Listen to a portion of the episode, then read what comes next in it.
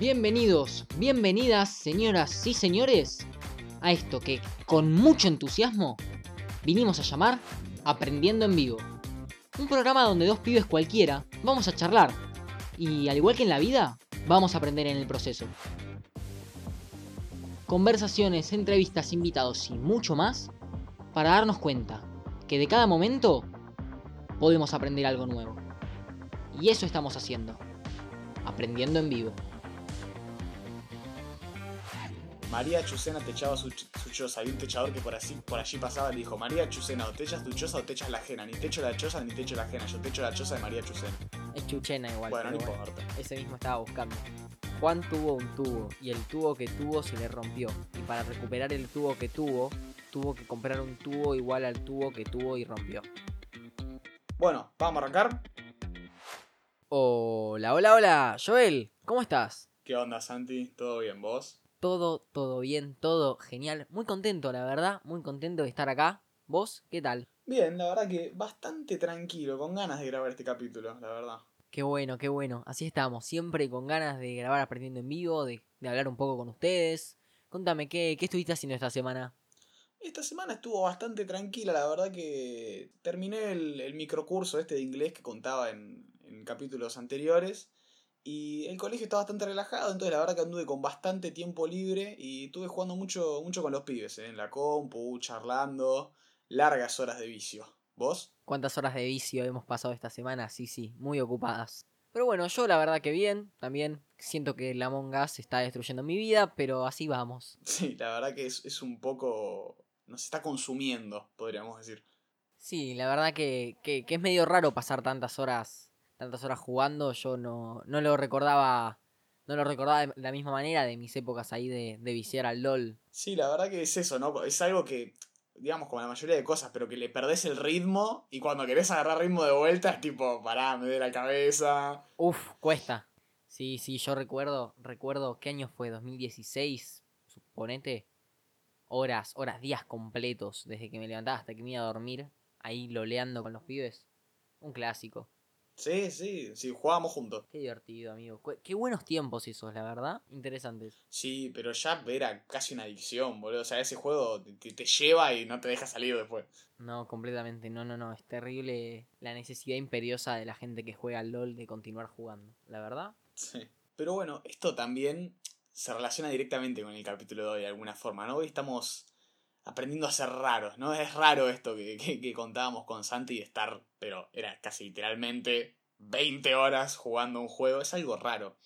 Y creo que a lo largo de la vida uno experimenta un montón de situaciones, se relaciona con un montón de ambientes en los cuales uno se siente raro, ¿viste? Cuando haces algo pasa algo que te genera ese sentimiento adentro que decís, acá soy distinto, acá hice algo que el resto no hace, acá estoy haciendo algo que para el resto es raro.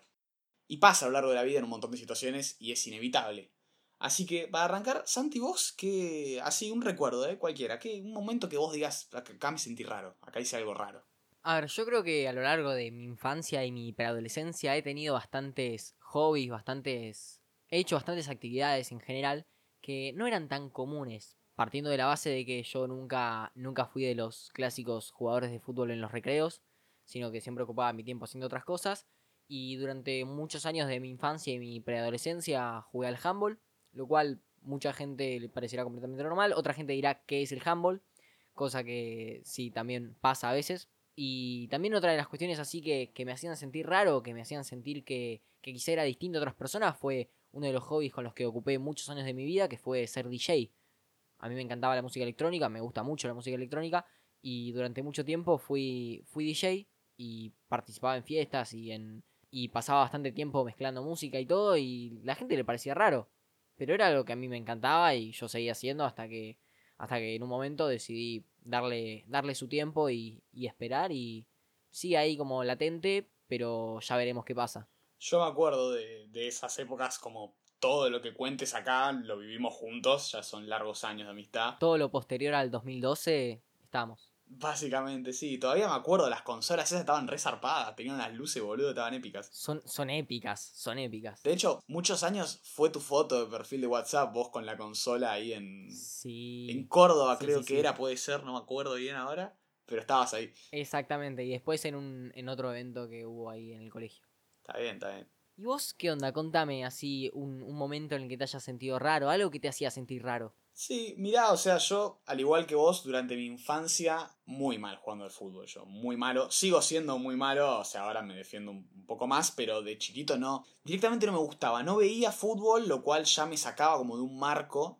Eh, y después tampoco, era malo jugando, ¿entendés? Como que ya ni a mí me daba ganas de jugar, entonces eso como que en parte me excluía, o sea, había recreos donde los pibes o jugaban al fútbol o se la pasaban hablando de fútbol. Y yo, de hecho, mi viejo me llevaba a la cancha de boca y yo hacía avioncitos de papel y los tiraba. No, no sabía la formación, no sabía los jugadores.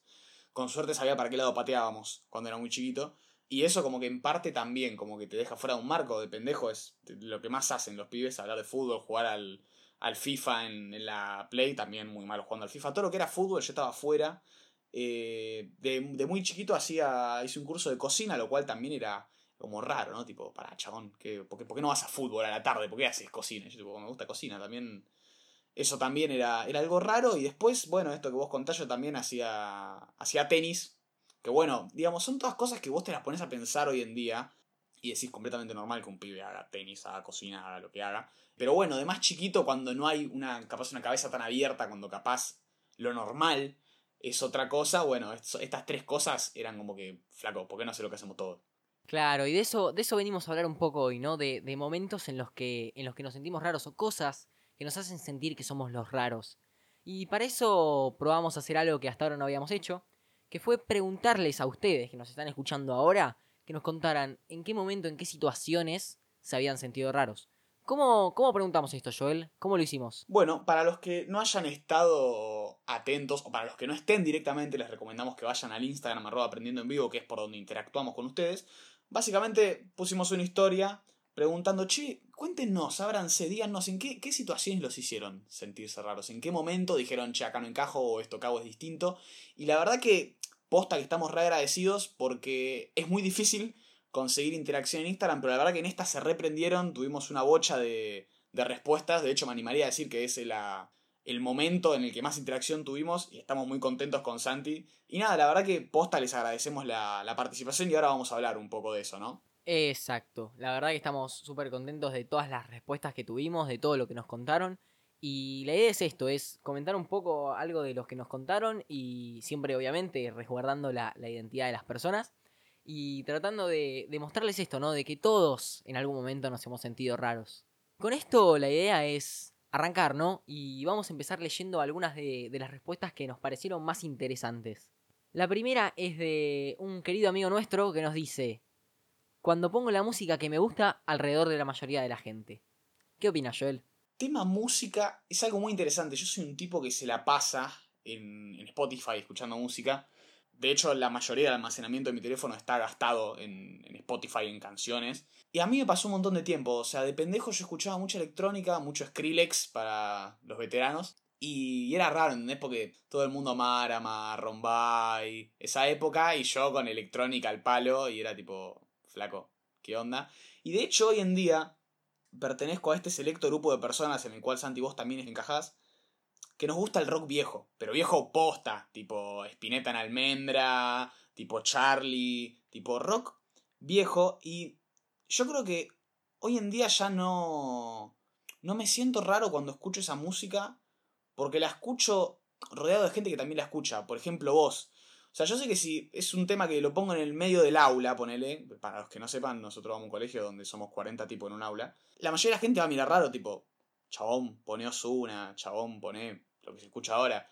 Y yo estoy como en una cápsula del tiempo de hace 40, 50 años que decís, ¿entendés? Entonces siento que también un poco por acá la cosa, uno se siente raro dependiendo de en qué ambiente esté. Pone, yo sé que si pongo ese disco estando con vos, no me voy a sentir lo vamos a cantar los dos a todo pulmón. Ahora, sé que si lo pongo con otras personas con las que también me relaciono, me van a mirar como diciendo, ¿qué, ¿por qué escuchas eso? O sea, escuchás música de ahora. Claro, o sea, es un tema que tiene mucho que ver con el entorno en el que estás. Y personalmente, y ahora contando un poco más de, mi experiencia personal con, esta persona que, que menciona lo de la música, es interesante, ahora que lo pienso, darme cuenta de que muchos de mis artistas favoritos los conocí gracias a, que esta persona me compartió a esos artistas. Es decir, hay muchas veces que nosotros creemos que, que algo que hacemos es raro y quizá en comparación con mucha gente que hace cosas distintas lo es, pero algo que, que quiero que empecemos a charlar y quiero poner sobre la mesa es el hecho de que ser raros nos permite aportar un enorme valor muy distinto al que otras personas pueden aportar. Y parte de esa es la idea de, de, lo que queríamos contarles hoy. O sea, eso que a vos te hace raro, eso que a vos te, te parece extraño, que no es tan común entre la gente con la que compartís, puede ser que le permita a otras personas que, que no conocían eso acercarse a cosas nuevas, acercarle a cosas que les hagan bien. Y al fin y al cabo esto, ¿no? Que hablamos siempre de aportarle valor a la gente. Quiero ir a, a otra pregunta ahora, Joel, y que me cuentes qué opinás sobre esta. En algunos recreos bajaba la biblioteca y me sentía raro. Qué momento, ¿no? Porque, digamos, la mayoría de la gente en el colegio, siendo realistas, está ahí y no quiere estar ahí. O sea, uno va al colegio porque está obligado y la mayoría de la gente, si pudiera elegir, no, no pasaría su tiempo ahí. Entonces, el recreo es como ese pequeño espacio de desconexión, capaz, donde la gente dice, bueno, voy al colegio, me fumo clases que no me interesan en su mayoría, pero tengo un espacio para charlar con los pibes, 15 minutos. Y entiendo por qué esta persona apunta a esto de decir, ok, me sentía raro por, por bajar a la biblioteca. Pero, o sea, a ver, claramente yo conozco a la persona que, que nos dio esta respuesta. Y yo creo que en parte hacer eso te, te llevó a ser la persona que sos hoy, ¿no? O sea, vamos de vuelta con lo mismo. Uno hace algo raro, pero le puedes estar aportando a otras personas. Capaz hay alguien ahí que quería ir a la biblioteca en los recreos, pero no se animaba porque sabía que iba a ser raro. Y capaz vos, sin darte cuenta, le aportaste a esa persona un valor. Capaz alguien que no iba a la biblioteca por miedo, cuando te vio dijo, che, pará, hay alguien más que también hace esto. Yo también lo puedo hacer. Y capaz arrancó ir a la biblioteca, no al lado tuyo, no acompañándote, pero capaz motivaste a alguien, capaz hiciste que alguien descubra algo nuevo. Yo creo que un poco ser raro es eso, es aportar valor, romper un poco con la normalidad. Me encanta, me encanta esta, esta propuesta que haces vos y esto que contás y también algo que mencionaste que, que creo que es interesante y que creo que vamos a tener que, que, conversar un poco más a fondo en algún otro capítulo que tiene que ver con, con cómo uno puede ayudar a otros a romper sus miedos, que al fin y al cabo eso también es aportar valor. Y ahora quiero ir con una tercera respuesta que me parece bastante interesante y que quiero que conversemos también. Un amigo nuestro dice, cuando tuve ganas de estudiar algo que no fuera ingeniería. Como diría cualquier persona que está por cumplir 18 años y está a punto de elegir una carrera, como es mi caso, es todo un tema.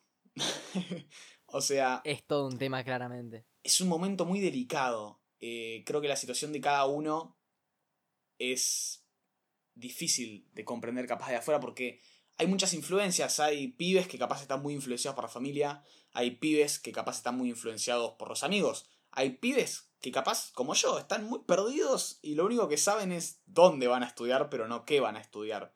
Entonces, yo creo que siempre que uno dice que va a estudiar, hay alguien que lo mira raro. Por ejemplo, yo una de las, de las alternativas que manejo es actuario en economía. Y todavía me acuerdo que se lo dije a mi viejo y me miró como diciendo, no tenía ni, no tenía ni idea que había una carrera que se llamaba así. ¿Qué es eso? ¿Qué, o sea, ¿a qué te vas a dedicar? ¿Entendés? Y a lo que voy, en este caso fue mi viejo, pero puede ser un amigo, puede ser un hermano, puede ser un quien sea. Siempre que uno dice lo que va a estudiar, hay miradas extrañas, hay miradas de negación y también hay aprobación. Uno siempre que, que toma una decisión están estos tres factores. Creo siempre uno es raro dependiendo del entorno en el cual uno hable. O sea, por ejemplo, si yo tuviese una familia llena de médicos y pretenden que yo estudie algo relacionado con medicina y de la nada digo, hola, quiero ser diseñador gráfico, es muy probable que me miren con cada tipo, pero pará, todo el apellido es labura en un sanatorio. Yo creo que es un momento muy difícil y en el que está bien ser raro porque en definitiva es algo a lo que querés dedicar tu vida no hay que, que, inhibirse por lo que piense el otro. Y es muy fácil de decir, pero es muy difícil de hacer, ¿eh? Claro, o sea, en definitiva, la idea que, que también queremos, queremos impulsar, y, y, sobre todo a vos que, que, hiciste esta respuesta, quiero que, quiero que te quedes y quiero que te lo lleves, es que tenés que ser vos. Tenés que ser vos, tenés que encontrar dónde es que te sentís mejor, dónde es que sentís que ayudás más a los demás, que podés aportarle más al mundo, a la gente, y quizás sí, tu familia en un primer momento te mire raro, o quizá tus amigos te vean raros, o quizá la gente de tu alrededor te mire raro, pero si vos realmente crees que ahí podés funcionar, que ahí podés hacer cosas, que ahí vas a poder vivir el estilo de vida que vos querés y vas a poder trabajar de la forma en la que vos querés, sé raro. Sé raro porque si ser raro significa ser vos, es por ahí por donde tenemos que andar. Claramente la decisión de carrera es una cuestión súper difícil, súper compleja, en la cual uno maneja un montón de factores, pero claramente la decisión, si hay alguien que no la puede tomar, es el otro. Porque el otro no conoce lo que nosotros queremos realmente, lo que nosotros sentimos, dónde es que realmente somos buenos y dónde es que realmente queremos aportar. Entonces la clave es pensarlo y darnos cuenta de que siendo nosotros, siendo raros, es mucho más probable que, en primer lugar, seamos felices, en segundo lugar, podamos aportar más a otros, en tercer lugar, que nos relacionemos mejor con otros, porque al fin y al cabo, cuando uno es feliz y cuando uno se siente bien y cuando uno se siente útil, es que trata mejor a los demás. Así que les voy a, leer lo que personalmente fue mi respuesta favorita y la última que vamos a, a, debatir hoy, no por un tema de que no querramos, si fuese por nosotros, podríamos hablar de todas las respuestas y más que contentos, pero por un tema de tiempos, vamos a hablar de esta que creo que esta persona entendió todo. Estoy completamente de acuerdo, siento que esta persona entendió hacia dónde iba, iba este capítulo y, estamos muy contentos por su respuesta. Se las leo para usarla de puntapié inicial. Ante la pregunta de ¿en qué momento te sentiste raro? Esta persona nos respondió siempre y es genial. Creo que esto resume en una simple frase lo que queremos transmitir en este capítulo. Está bien sentirse raro. Yo creo que en un montón de, veces en mi vida me siento raro, ya sea dentro de mi familia, relacionándome con amigos, relacionándome en el club, saliendo vestido a la calle.